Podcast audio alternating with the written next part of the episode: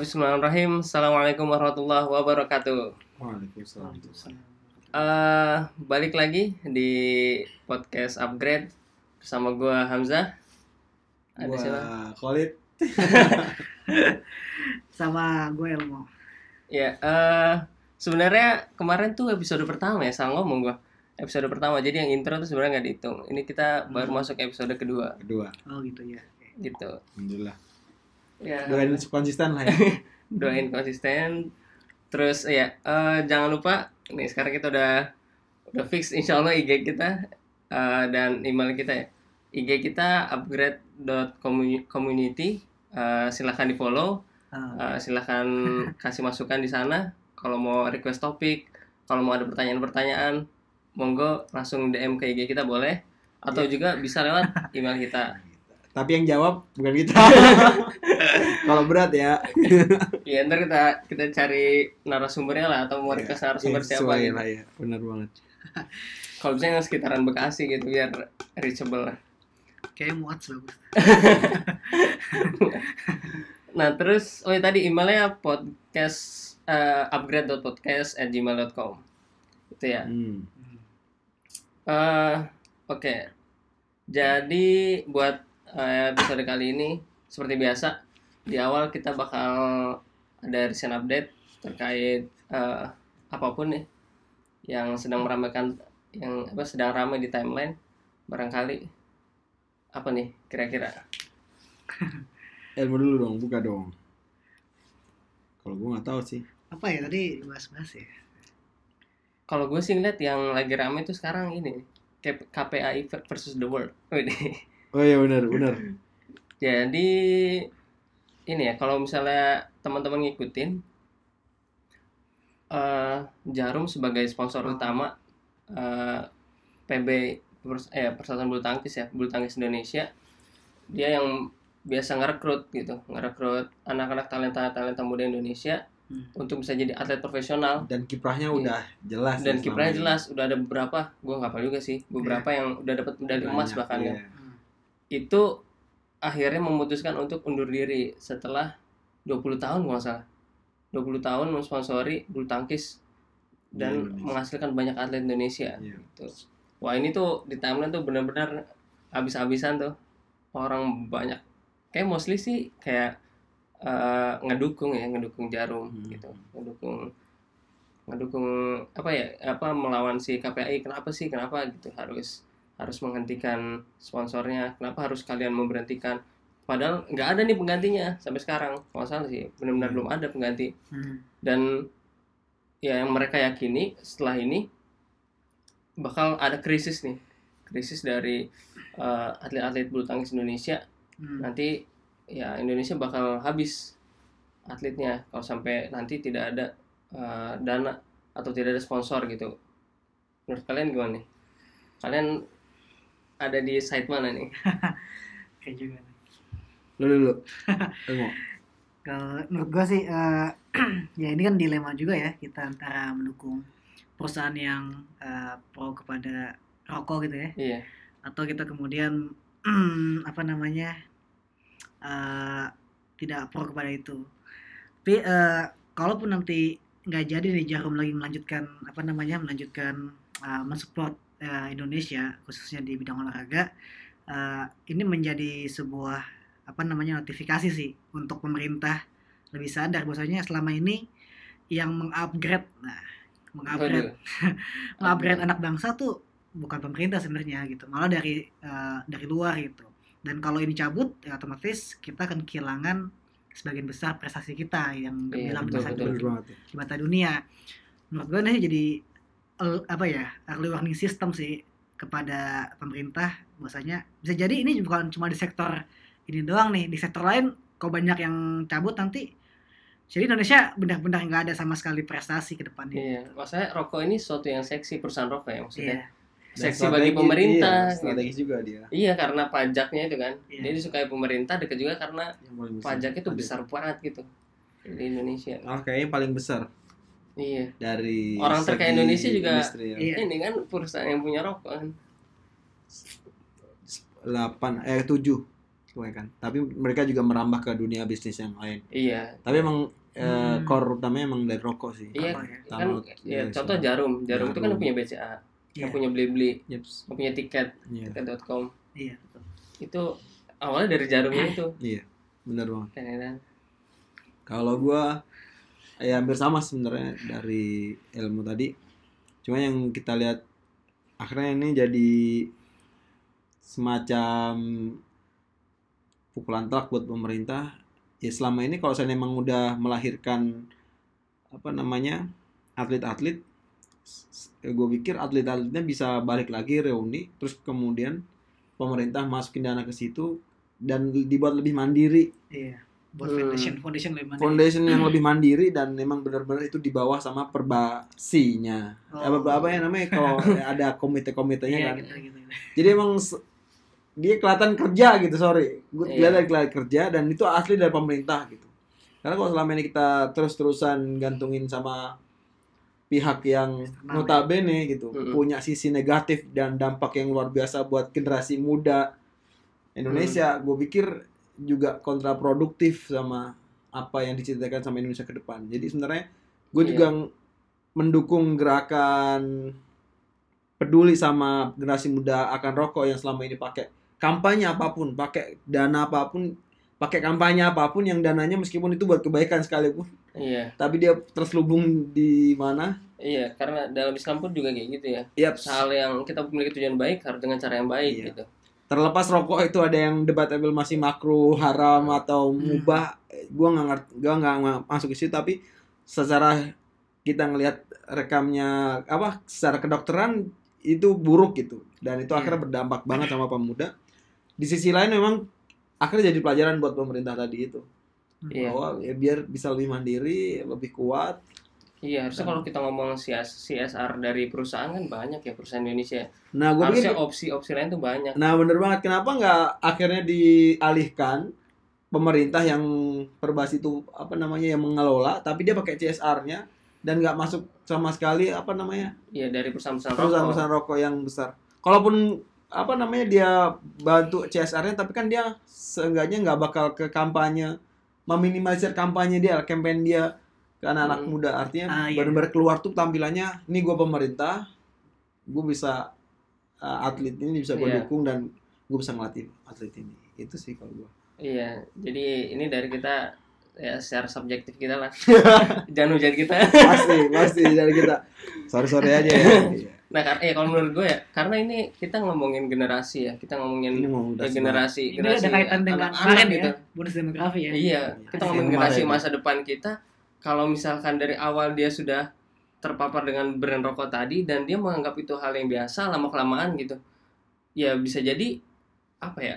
eh nanti dia ya merasa jarum itu nggak nggak apa ya gimana? ya, Kalau merasa bahwa Bukan brand rokok itu bukan suatu hal yang salah dan lumrah gitu. Yes. Ibaratnya Iya. kayak lumrah. Kita udah wah dan dia kita memandang hal itu justru baik. Oh Ya. jarum yang sponsorin ini kok.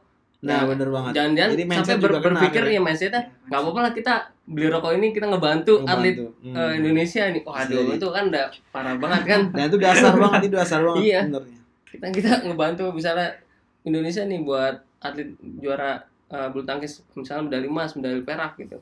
Kita dengan beli rokok kita ikut kontribusi. Waduh udah kacau banget sih itu. Iya. Iya masalah generasi. sepakat. Terus apa lagi? Nah iya, gue kemarin baru ngeliat di IG kan. Jadi awalnya dari YouTube sih, dari Hmm. YouTube. Jadi alhamdulillah, eh, ya insya Allah ini suatu berita baik. Eh, jadi eh, salah satu ustadz kondang ya, ustadz kondang lumayan kondang gitu. Followernya udah juta-jutaan gitu di di Instagram Hmm. dan di Twitter. Ustadz Felix, Ustadz Felix Xiao, oh iya kakak beliau ini masuk Islam. oh iya iya Alhamdulillah. yang mandu Ustadz Adidayat ya Ah iya Iya. betul, udah nonton juga ya. iyalah Kirain fokus tesis. oh, enggak lah ngapain Ngapain? ya ini semua dikerjain Mantap ya sambil iya jalan. lah, Iya. udah jalan Iya, jadi eh yang anda baca, eh yang yang gue baca. jadi eh, Kaskus kaskus. apa namanya? Ustadz Felix ini sama kakaknya tuh musuhan katanya.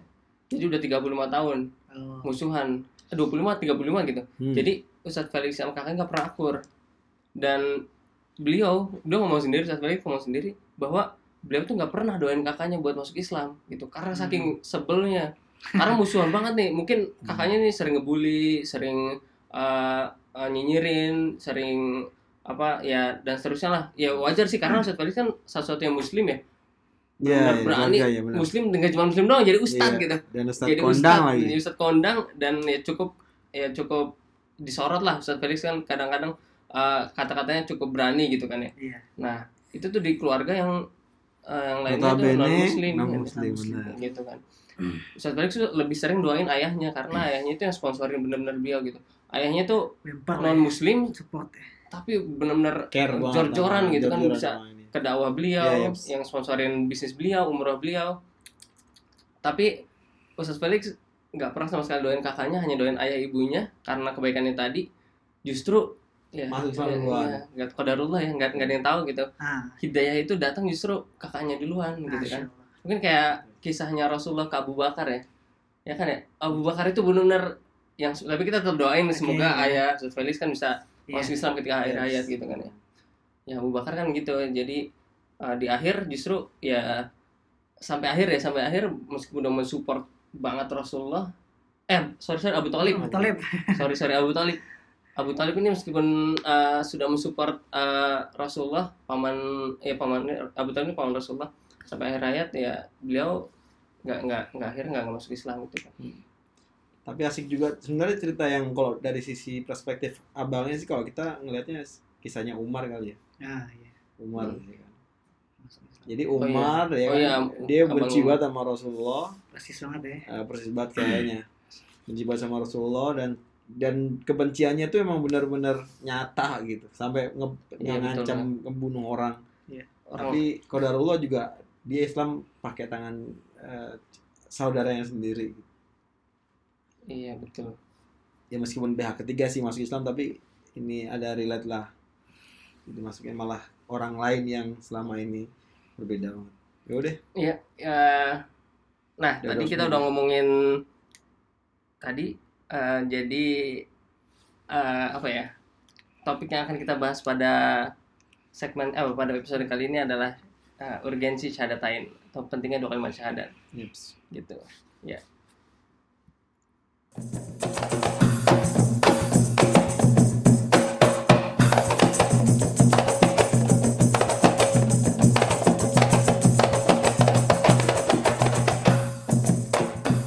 Ya, eh, ya kita masuk ke segmen 2 yaitu topik utama kita seperti yang tadi udah disinggung kita akan ngebahas pentingnya dua kalimat syahadat gitu. Jadi gimana nih? Mungkin ya Kayak mungkin kita bakal ngejelasin why kita milih Islam dan gimana cara tanggung jawab kita sama syahadat itu. Oh. Jadi saking pentingnya syahadat dan apa sih dalam kehidupan kita itu eh, kebermaknaan kita terhadap syahadat selama ini itu bagaimana? Itulah. Atau sih Nam? Gue nyelam mulu. Iya, iya sebenarnya gitu sih. Jadi eh, kita ngelihat eh, fenomena sekarang eh, kebanyakan dari kita sebagai negara Islam negara eh Indonesia negara dengan mayoritas Muslim gitu. Ah, betul. Kebanyakan kita tuh Islam turunan gitu kan. Sehingga kita kadang Hmm, lupa gitu. itu fenomena sekarang. Kita karena kita nggak nggak berikrar syahadat gitu kan. Kita jadi lupa bahwa syahadat itu memiliki urgensi gitu. Karena kita dari kecil udah langsung di ya istilahnya ya disuruh belajar ngaji gitu kan, disuruh sholat, suruh ini. Sedangkan ya kita kita setiap hari baca syahadat, barangkali kita sendiri juga belum paham gitu. Iya. Kenapa apa di balik syahadat itu Sejauh apa urgensinya apa, pentingnya. gitu? Iya. Apa tanggung jawab kita terhadap ketika kita sudah mengucapkan dua kalimat syahadat itu? Ya di sini sudah ada Ustadz Khalid. Kagak ada apaan lagi.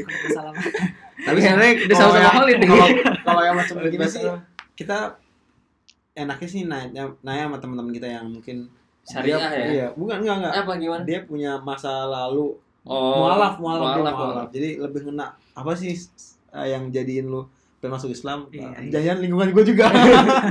ya semoga enggak lah. Oh tadi ngomongin mualaf tuh gue baru baru tahu ternyata mual jadi nggak semua orang yang baru masuk Islam itu mualaf Hmm? tahu nggak jadi nggak semua orang yang baru masuk masuk Islam tuh mualaf Kenapa ya? jadi mualaf itu hanya Oh. orang yang baru masuk Islam tapi beliau tuh belum ya mereka belum kuat imannya Iya, iya, itu mualaf tuh- lubuhum. iya Di jadi Quran dijelasin gitu. Jadi kalau misalkan kayak Ustadz Felix baru masuk langsung getol, langsung belajar, langsung jadi ustadz gitu. Beliau tuh bukan mualaf jatuhnya. Hmm, Karena mereka eh karena beliau udah kuat, kuat gitu. ya. Udah kuat. Mu'alaf Gimana? itu orang-orang yang butuh dikuatkan di Nah, dialihkan, dikuatkan betul. Iya. Betul. Nah, kalau zaman Rasulullah mualaf-mualaf itu yang biasanya dapat ghanimah lebih besar, yang sempat ada Ah, kasusnya itu yang iya, perang iya, Sama iya. zakat.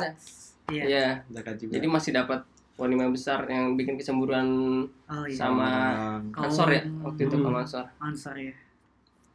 yang pas pasca perang apa itu kan? Iya, yang, Iya. yang Rasulullah sampai nangis Oke, oke, ceritanya. lanjut. kita lanjutin. Betul, betul. eh oke. Jadi kenapa kita milih syahadat?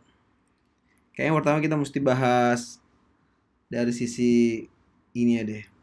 Syahadat itu kalau itu kan kayak gambarin orang pertama kali banget kenapa dia bisa masuk Islam Hmm. dan ditekankan sama ustadz kan eh, ustadz-ustadz kalau pengen masukin orang Islam itu kalau kita ngeliat fenomena ini dari orang mualaf lah ya bukan mualaf orang-orang yang masuk Islam awal-awal Hmm. atau di tengah-tengah kehidupan dia pasti dia cukup dengan syahadat syahadat gitu dan kalau kita lihat si- sirah-sirah pun juga sebenarnya caranya juga cuman asyhadu alla ilaha illallah wa asyhadu anna muhammadar rasulullah Iya. Se- semudah itu dan sederhana itu tetapi yang gue lihat di sini sebenarnya ada tuntutan yang lebih jauh gitu Hmm. yang pengen di pengen Allah buat orang-orang yang sudah bersaksi bahwa Allah itu Tuhan dia, Allah itu Rob dia, Allah itu satu-satunya zat yang dia gantungkan dengan nggak sekedar selesai dengan ucapannya doang gitu. Makanya kalau kita Hmm. lihat sebenarnya syahadat tuh pengen lebih dalam daripada itu.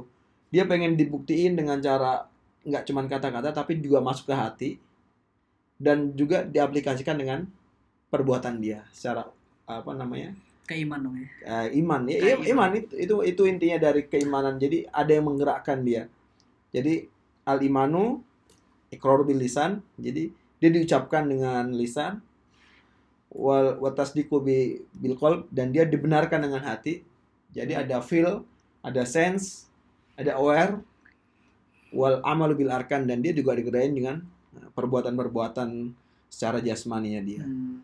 Nah, jadi ada kekuatan yang setelah itu dia harus mengerjakan apa yang Allah pengen Hmm. sebagai bentuk konsekuensi. Jadi tanggung jawab dia terhadap syahadat. Jadi Allah Tuhan gua, ya terus kalau gua Tuhan lu kalau kata Allah, kalau mungkin istilahnya kalau kata Allah, terus kalau la- lu hamba gua terus uh, lu declare bahwa gua Tuhan lu, terus lu mau ngapain gitu? Nih gua kasih. Allah ngasih nih Iya. jalan tujuan hidupnya dia hidupnya Allah yang Allah udah atur eh, kita sebutnya ini ya syariat Iya, syariat. syariat dan syariat itu ya itu jalan tujuan menurut lu syariat kalau selama ini yang lu anggap syariat itu gimana Syariat. Eh, mau dulu lah. Iya, syariat itu tuntunan ya, ketentuan-ketentuan yang Allah eh, di, digariskan kita sebagai seorang Hmm. sebagai seorang muslim gitu kan. Misalkan kita harus eh, sholat, gitu ya. ada ada apa? Ada perintah, ada larangan gitu. Itu sih yang gue tahu sekarang. kok ustaz sih lu nggak mana ada kagak mana udah sekarang Gue nggak Ustaz, ya. oh, iya. eh, cukup ya gue kebedaan berarti lalu am Enggak apa lah, aminin aja. enggak lah. Amin. Gue ngomongin Terus, deh. Ya, jadi ya tadi udah sih kayaknya syariat eh, syariat itu ya ya ketentuan-ketentuan Allah ya kita wajib untuk mentaati apa yang Allah perintahkan dan kita uh, wajib untuk tidak melaksanakan atau ya di, Allah punya larangan harus kita hindari Hmm. Dan oh tadi mau nambahin satu jadi uh, tadi uh, syahadat itu adalah pintu masuk ke dalam Hmm. ajaran Islam Yep. sehingga ketika uh, kita sudah bersyahadat di situlah istilahnya rekening pahala kita bisa dibuka gitu ya benar Jadi, banget benar banget itu ketika kita ber, berbuat uh, baik sebagai sebagaimana sebesar apa pun gitu contoh lah let's say Bill Gates atau uh, siapa Edison Seorang atau Einstein kaya lah ya iya masuk ke ilmuannya juga nah dia tuh kalau dalam tanda kutip sekarang kayak jariahnya sebenarnya banyak banget kan gitu Yap. cuman karena beliau itu tidak masuk Islam itu tuh nggak ada yang jadi pahala gitu rekeningnya sekedar Iya. nyalur ke manusia dan mungkin kal- akan dibalas sama Allah di dunia doang Iya. gitu. Iya. Tapi nggak nggak bakal jadi keterusan sampai di akhirat. Iya. Karena dia belum syahadat ya. Nah itu termasuk bentuk syariat. Bener syariat kan nggak cuma masalah yang sifatnya ritualistik ya, kayak Iya. kita sholat atau puasa doang. ya. Hmm. Tapi seluruh hal yang ada dalam kehidupan kita dari bangun tidur sampai tidur lagi, sampai bahkan ketika kita tidur, sorry sorry bahkan ketika kita masuk kamar mandi, Allah tuh atur gitu. Dan itu Iya. bisa semua itu bisa dikira jadi pahala. Iya, Saking betul. gokilnya Allah, saking rahmannya Allah sama kita, rahimnya Allah sama kita. Saking Allah tuh pengen kita, sayangnya kita sama Allah, Allah sayang kita sama, sama, sama kita. Saking gitunya, semua hal yang dalam kehidupan kita tuh bisa dirubah jadi pahala. gitu. Dan itu keren banget itu. Allah tuh bener maha asyik loh kalau kata Sujiwo Tejo. Dan itu ada syariatnya, itu ada par, apa parameter mana yang baik, mana yang buruk. Iya. Semakin kita ngerjain syariat itu, menurut gue ya, semakin kita itu akan mendapatkan kebaikan buat diri kita sendiri. Makanya syariat tuh kalau asal katanya kan syari. Hmm. Syari itu kan sebenarnya jalan, Jalan. Arah, terus aliran. Iya. Nah, dan uniknya di syahadat kita yang kedua kan asyhadu alla ilaha illallah wa asyhadu anna muhammadar rasulullah. Hmm. Itu tuh orang yang paling ngerjain syariatnya Allah SWT. Dan Allah udah buktiin banget tuh. Makanya Rasulullah tuh jadi orang yang terbaik. Hmm. Ada pernah gue tuh keren banget kata-kata pertanyaan yang nusuk. Kenapa Rasulullah itu diciptain dari manusia? karena supaya bisa teladani ya. Supaya teladani. Tapi ada yang lebih keren. Kalau dia Iya. dari malaikat, pasti orang bakal ngomong, iya enak dari malaikat. Gue langsung mikir, iya ya. Rasulullah kan mata dua, hidung dua, makan juga kadang roti, kadang enggak. Iya iya betul betul. betul. Ya kan, i- itu kan kayak ngena banget. Iya ya. Dan makanya ada yang ngomong, Rasulullah itu syariat yang berjalan, Quran yang berjalan, yang ada di Quran dan Sunnah itu. Aisyah. Yang berjalan kata Aisyah itu. Ketika ditanya. Iya. Bahkan kalau dilihat Rasulullah pun punya banyak punya ya, ya punya kekurangan gitu. Punya Rasulullah kan juga. Itu apa umi kan ya? Iya, nggak bisa baca. Nggak nggak bisa baca tulis. Bayangin gimana coba orang yang nggak bisa baca tulis itu ngajarin Al-Quran kayak baca aja nggak bisa apalagi dia apa Iya. me- membuat Al-Quran itu sendiri nggak mungkin dari dia kan Iya. pasti Iya betul. ya firman dari Allah gitu jadi ya, ya inilah sangat manusiawi gitu sebenarnya Rasulullah meskipun kalau misalnya dilihat wah kita meladani 100% beliau tuh ya berat ya. Eh, tapi gini kan, eh, ini kan syahadatain adalah syahadat adalah dua kalimat yang membuat orang itu dari eh, tidak selamat ke selamat di Islam ya. Yep. Iya. Ya betul. Islam kan artinya selamat ya. Iya. Keselamatan, Keselamatan kedamaian ya, ya. kedamaian. nah, eh, tapi memang kita mungkin yang lahir sebagai seorang muslim gitu ya. Hmm. Kita juga mungkin kapan sih lu pernah nggak ingat lu pertama kali syahadat kapan? Oh, iya benar. ya kan? Nggak Nggak tahu, pernah kan? inget ya. Nah, gue sering mikir kan kadang kalau bahwasanya kita dilahirkan gini, kita dilahirkan sebenarnya dalam keadaan fitrah betul ya. Iya. Ya, yang menjadikan kita Majusi, Majusi, Nasrani, Yahudi segala macam adalah orang tua kita. Iya.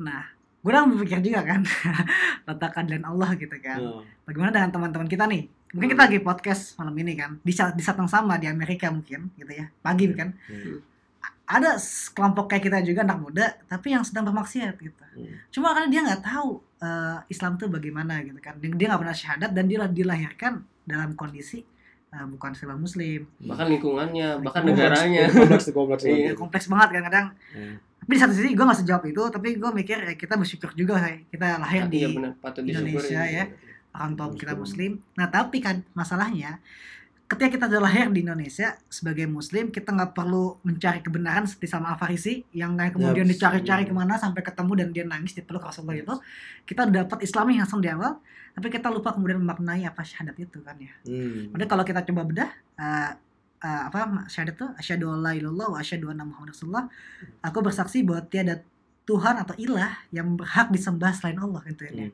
Artinya tiada Tuhan yang berhak disembah selain Allah. Berarti ada Tuhan-Tuhan lain, tapi Allah yang kemudian Jadi yang paling yang paling disembah yang yang disem, yang berhak disembah itu selain Tuhan-Tuhan lain.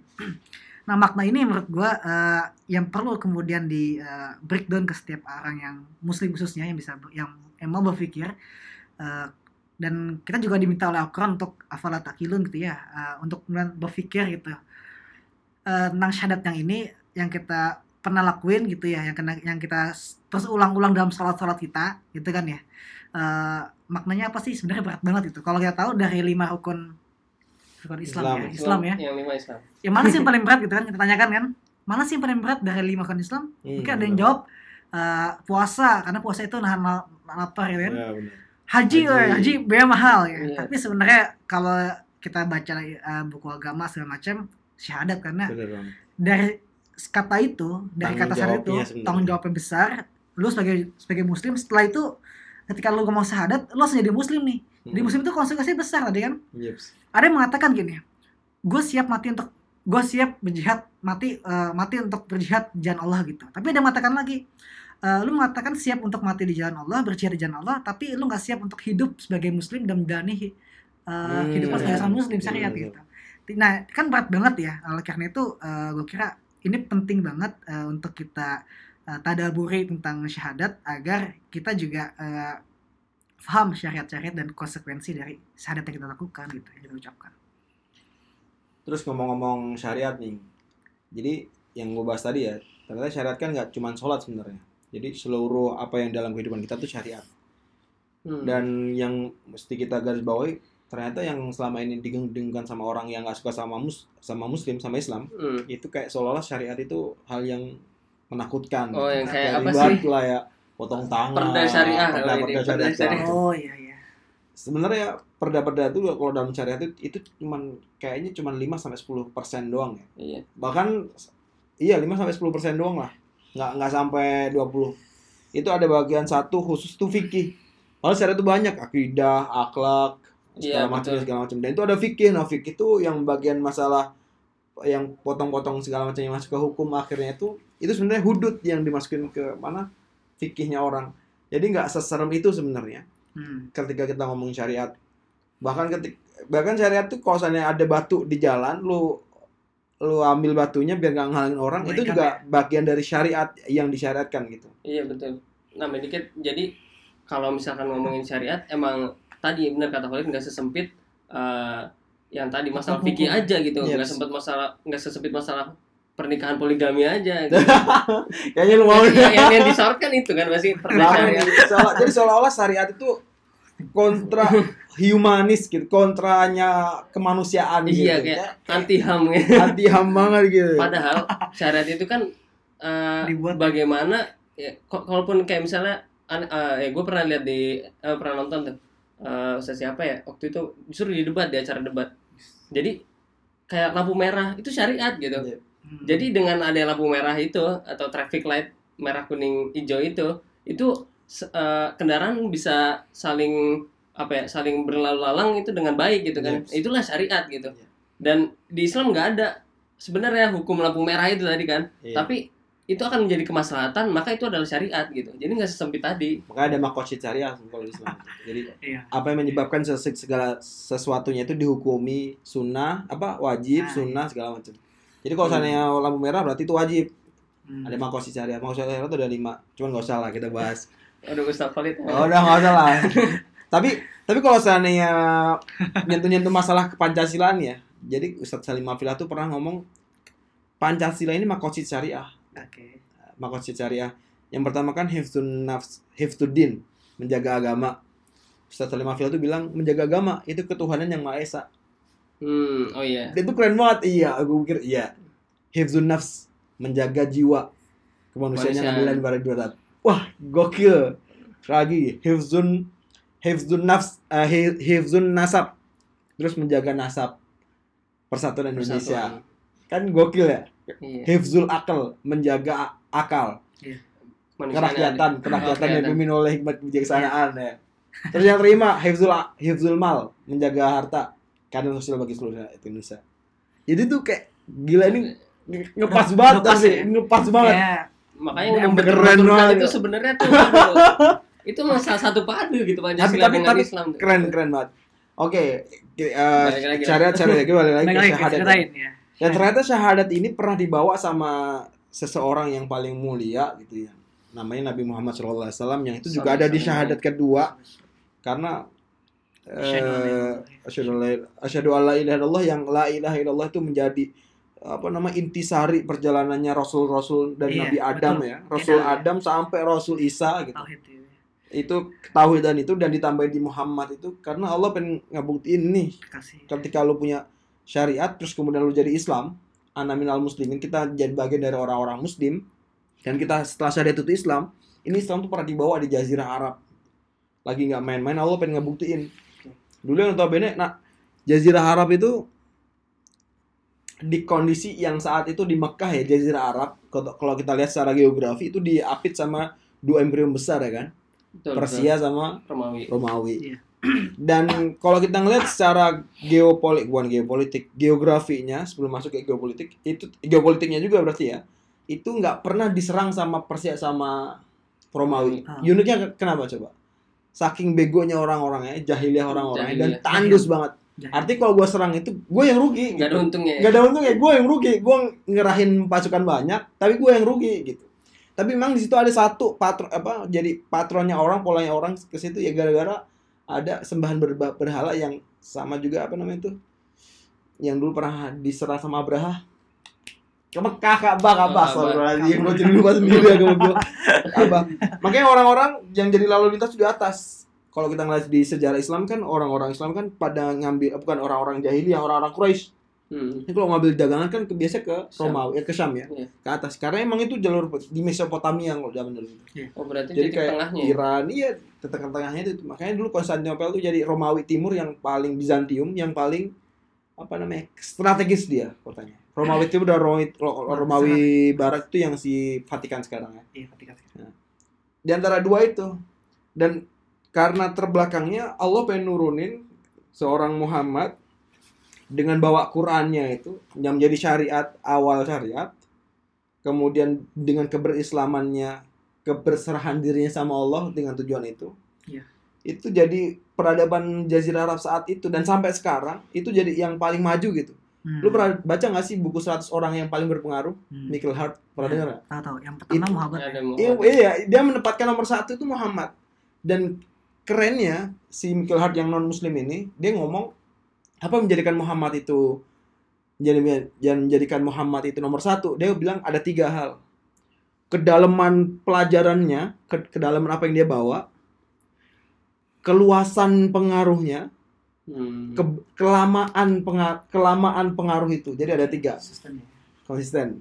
Sustain, sustain. Sistem. ke dalamnya sustain ya kedalaman pelajaran yang dia bawa artinya kan ini bawaan benar-benar pure dari Allah nggak ada yang rubah nggak dan membuat kita yakin bahwa ini ini agama bener banget ini. Udah pernah dicontohin di umat yang terdahulu zaman Muhammad. Terus kemudian luasnya itu juga makin meluas saat itu. Bahkan ketika si Umar uh, Umar radhiyallahu anhu ya melakukan apa eksped, ekspa- ekspansi ke apa namanya wilayah luar malah orang-orang yang itu minta nyerahin ke Islam. Gitu, daripada nyerah ke Romawi karena nggak adil segala macam segala macam kalau kita lihat di sirah ya. Hmm, iya. keluasan dan lamanya gitu kalau kita pernah lihat di eh, buku-buku sejarah dua per tiga dua per tiga dari Sempat masa kejayaan Islam. ya? masa kejayaan Islam itu sampai ke situnya.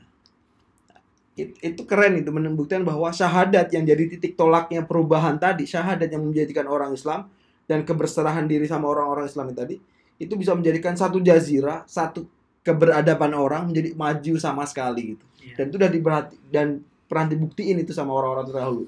Cuman gara-gara gitu. Kita nggak nggak kembali ke Quran dan Sunnah dan kita nggak kembali ke bagaimana orang-orang dulu memaknai Islam dalam kehidupan sehari-harinya. Jadi ya, ya kayak kita itu kayak jadi bangsa yang nggak punya identitas yang tetap, terus akhirnya galau mau ke mana-mana, nggak kuat kita, terus akhirnya kita ikut, ya akhirnya kita kena apa perang apa kalau masa muda tuh perang yang paling kita sentuh apa? Perang pemikiran, Ghazul Fikr ya kalau bahasa Is- Islamnya ya. Perang pemikiran orang-orang lain. Udah gue udah banyak ngomong kayak Tapi seru gak sih? Iya, iya. Iya. Iya iya iya, tapi itulah kira-kira syahadat itu saking pentingnya syahadat itu menjadi syarat akan perubahan dan jadi titik tolak tanggung jawab orang Iya. gitu. Iya, bicara identitas tadi, ya identitas sebagai seorang muslim. Iya ya. benar. Ketika syahadat, identitas kita langsung masuk ke dalam agama eh, ke dalam agama Islam Islam. gitu kan. Sebenarnya Convert. ya kalau misalkan kita lihat kita tuh enak gitu ketika kita bersyahadat atau mungkin Iya. orang-orang sepakat. orang-orang muslim eh orang-orang non muslim yang akhirnya masuk Islam mualaf mualaf yang akhirnya masuk Islam itu tuh sekarang tuh eh, tidak ada eh, ujian yang seperti sahabat-sahabat Rasulullah dulu alami gitu Oh, kan maksudnya konsekuensinya ya. konsekuensinya Konsekuensinya, gitu nggak konsekuensi sedikit. dalam lingkungan dalam lingkungan Iya, dalam iya. masyarakat Aman, oke. wah dulu tuh kalau misalkan baca sirah kan ya Iya iya atau pernah dengar tuh. sahabat-sahabat Rasulullah Ada yang pernah deh. disisir pakai tau gak sih kawat tau yang sih? syuhada pertama itu ya Enggak, maksud pertama masih ini. Sumayyah, Sumayyah. Iya, Oh, iya. semua itu ibunya Yasir. oh iya Iya, sih. bin Yasir. yang sisir siapa Disisir tuh Khobab bin Art apa? Khobab. Oh, hmm. Iya iya. Gue lupa sih, gue lupa. Padahal ada disisir pakai ini. Iya, konsekuensinya lu berat banget sih. Iya. Aduh, ngeri ngeri banget, ngeri banget. Eh, Sampai orang tuh si Ammar itu kan dia ngelihat ibunya dibunuh depan matanya, Bapaknya bapaknya juga dibunuh, dia akhirnya dia kehilangan kesadaran, tanya siapa Tuhannya Lata dan Uzza, dia nggak sadar kan, yang dibilang ke Rasulullah, Rasulullah saya Dia ngomong juga nggak sadar nih gini, apakah dimaaf, dimaaf- dimaafkan? Ya dimaafkan karena memang dalam kondisi tidak sadar gitu. Iya. Sampai begitu kejamnya gitu. kan. Ngerinya ya. Ngerinya Mempertahankan syahadat doang. iya dan kita udah udah enak banget Tapi hari ini tinggal- hari ini beda ya. iya kita tinggal tinggal menjalankan aja sebenarnya nih kan nggak ada pertentangan-pertentangan yang sampai melibatkan harus mengorbankan darah atau apalagi nyawa gitu kan Tapi menurut gua dengan adanya konsekuensi gitu makin kuat ya yang gimana? ya justru Seharusnya. gitu batunya makin besar Iya. loncatin Iya. tuh aduh super lah Tapi apa gini ya, Itu ketika kak, gimana? ketika dia bersyahadat kan maka dia tuh secara langsung kan dia convert ke Islam langsung kan masuk ke Islam dan dia bagian dari dia punya saudara itu sedunia gitu kan dan oh iya ukhuwah ukhuwah ukhuwah Islamnya tuh dia dia dapat semua saudara langsung sedunia gitu sampai satu ketika ada Usama bin Zaid ya dia sedang berperang kemudian dia sedang bunuh musuh nih musuhnya udah mau mati pas belum mau dibunuh musuhnya bilang syahadat gitu kan Lalu Usama tuh nggak percaya ya, dia ditebas juga mati kan. Iya. Langsung Rasul marahin gitu. Eh, kata Rasulullah, kenapa kamu bunuh ini atau sama? Eh, enggak kok. takut mati doang Dia, dia cuma pura-pura ngomongnya doang, supaya gitu. dibebaskan supaya nggak dibunuh. Please Kata Rasulullah, coba kamu belah dadanya gitu kan. Apakah kamu bisa membaca isi hati seseorang? Ya.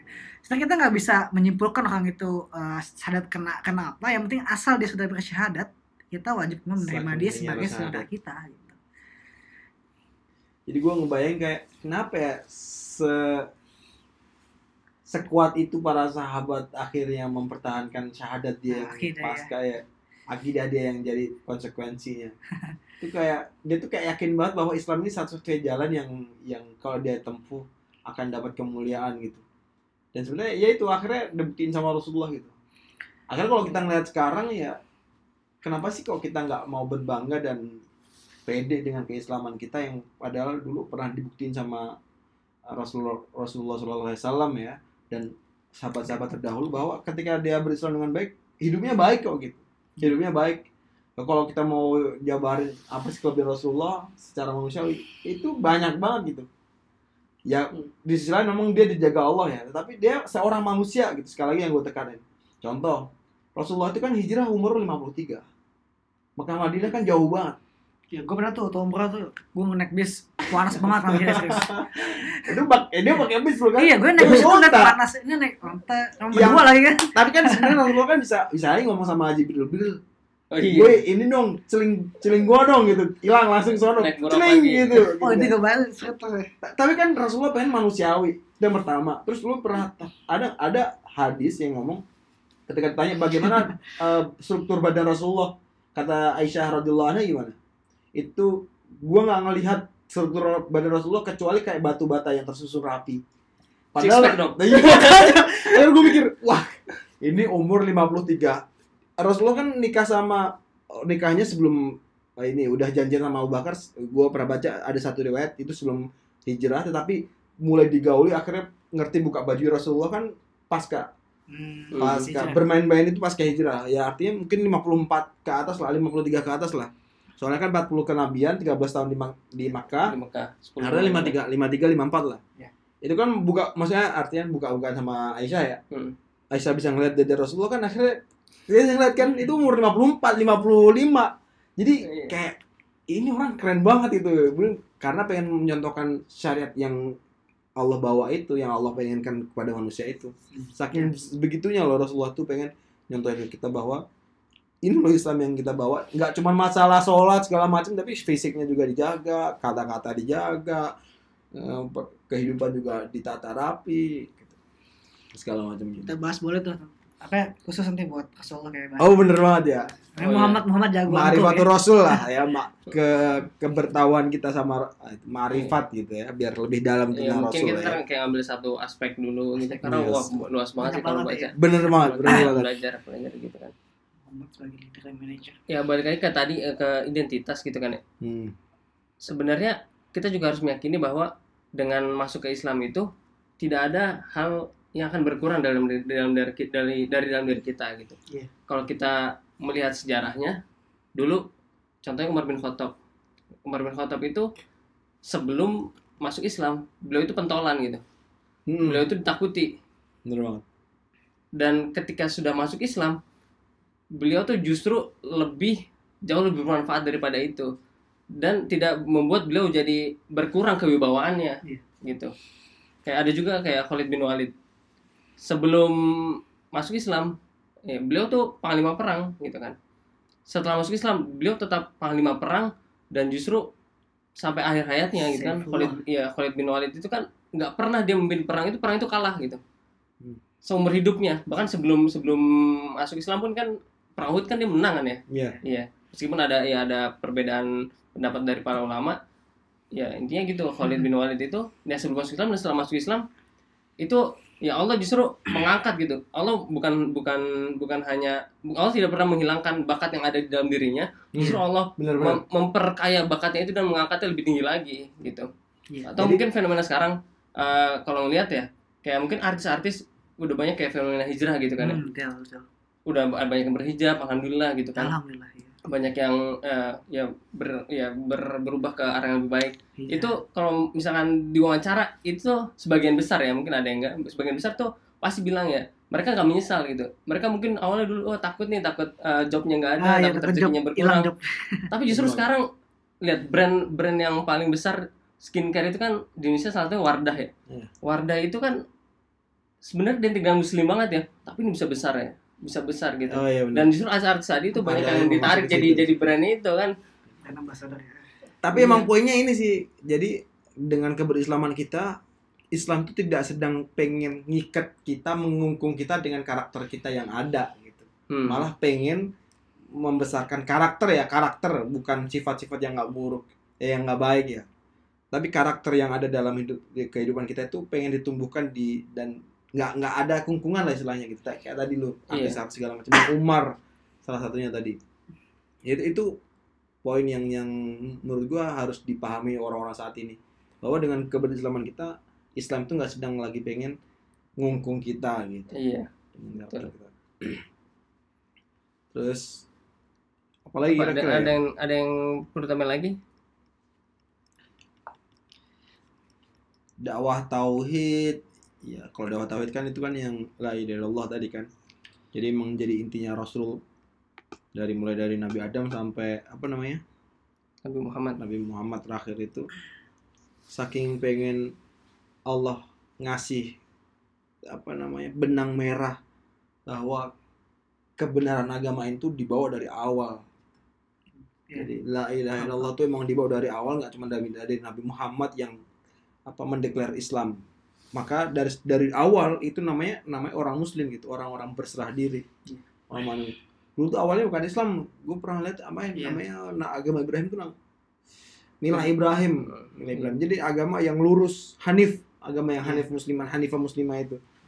Jadi Islam muslim itu sebenarnya dari dulu tapi eh gue gue lupa ya pokoknya Islam jadi la ilaha illallah itu jadi syaratnya orang-orang bahwa dari dulu itu apa yang dibawa sama Muhammad itu bukan hal yang baru tapi emang dari nabi pertama kali la ilaha illallah sampai Nabi Muhammad itu sendiri itu emang bersyahadat tuh emang bawaan dari awal bukan bawaan Iya, dari Bukan Nabi Muhammad aja. Muhammad aja gitu. Oke. Apalagi terus itu sebelum kita masuk ke upgrade point nih. Oke. Udah. Cukup kali ya? Cukup kali ya. Iya. Mungkin kalau keutamaan keutamaan syahadatain menurut lu keutamaannya berarti yang tadi kita bahas semua kan keutamaannya. Iya. Silakan simpulkan sendiri ya. Ayo gue bingung Di upgrade point nanti. Ayo, Iya, dah, dah. dah. Cukup lah insya Oke ya. Nanti kita bakal masuk ke upgrade point.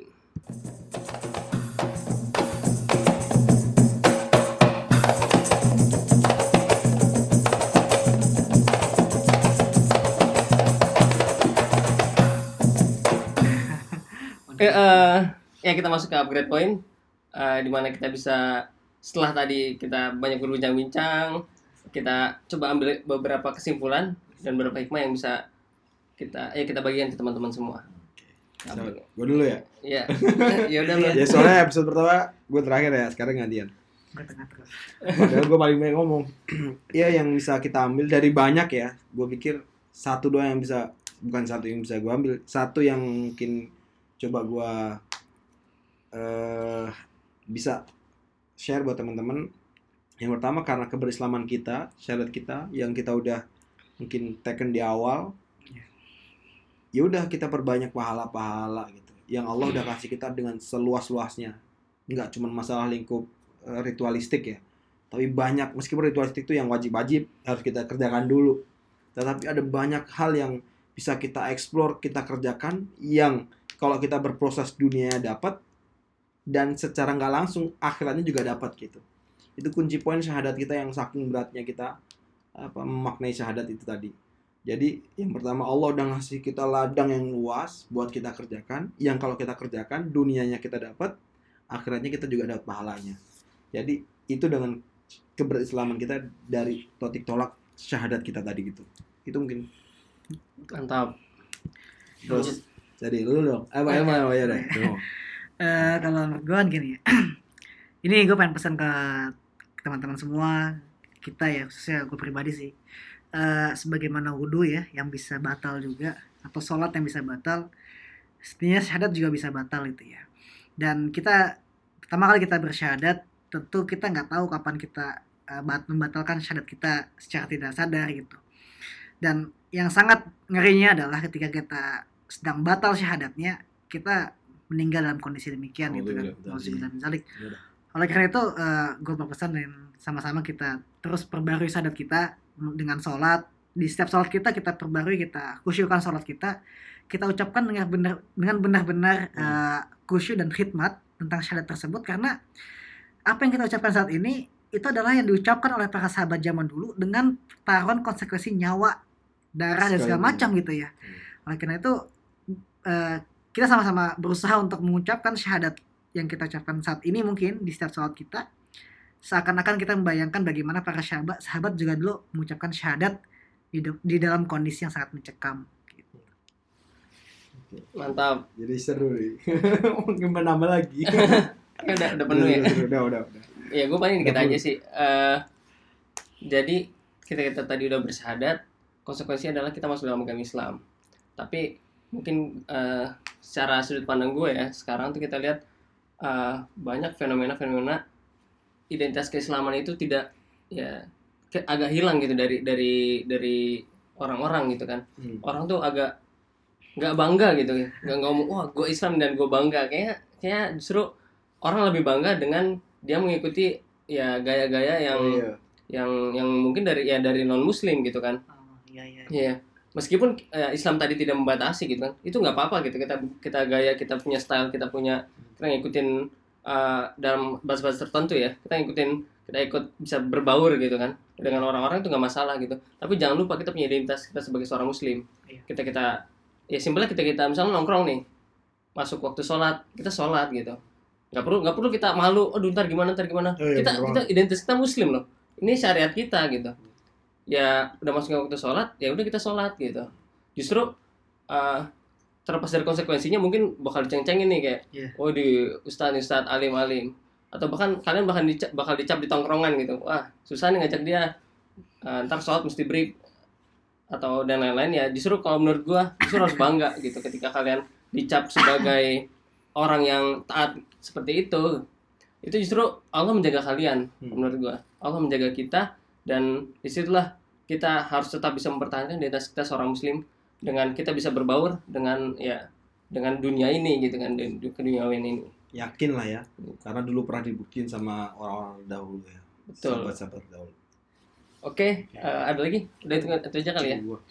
Ya, eh, jangan lupa follow Instagram kita di upgrade.community dan kalau mau kontak lewat email bisa uh, upgrade.podcast@gmail.com. Atau ntar kita ini di ini aja dah apa? Bio link Oh iya, bio ntar gue tambahin. Oh iya, lupa lupa. Oke, eh, ya see you on the ne- next episode.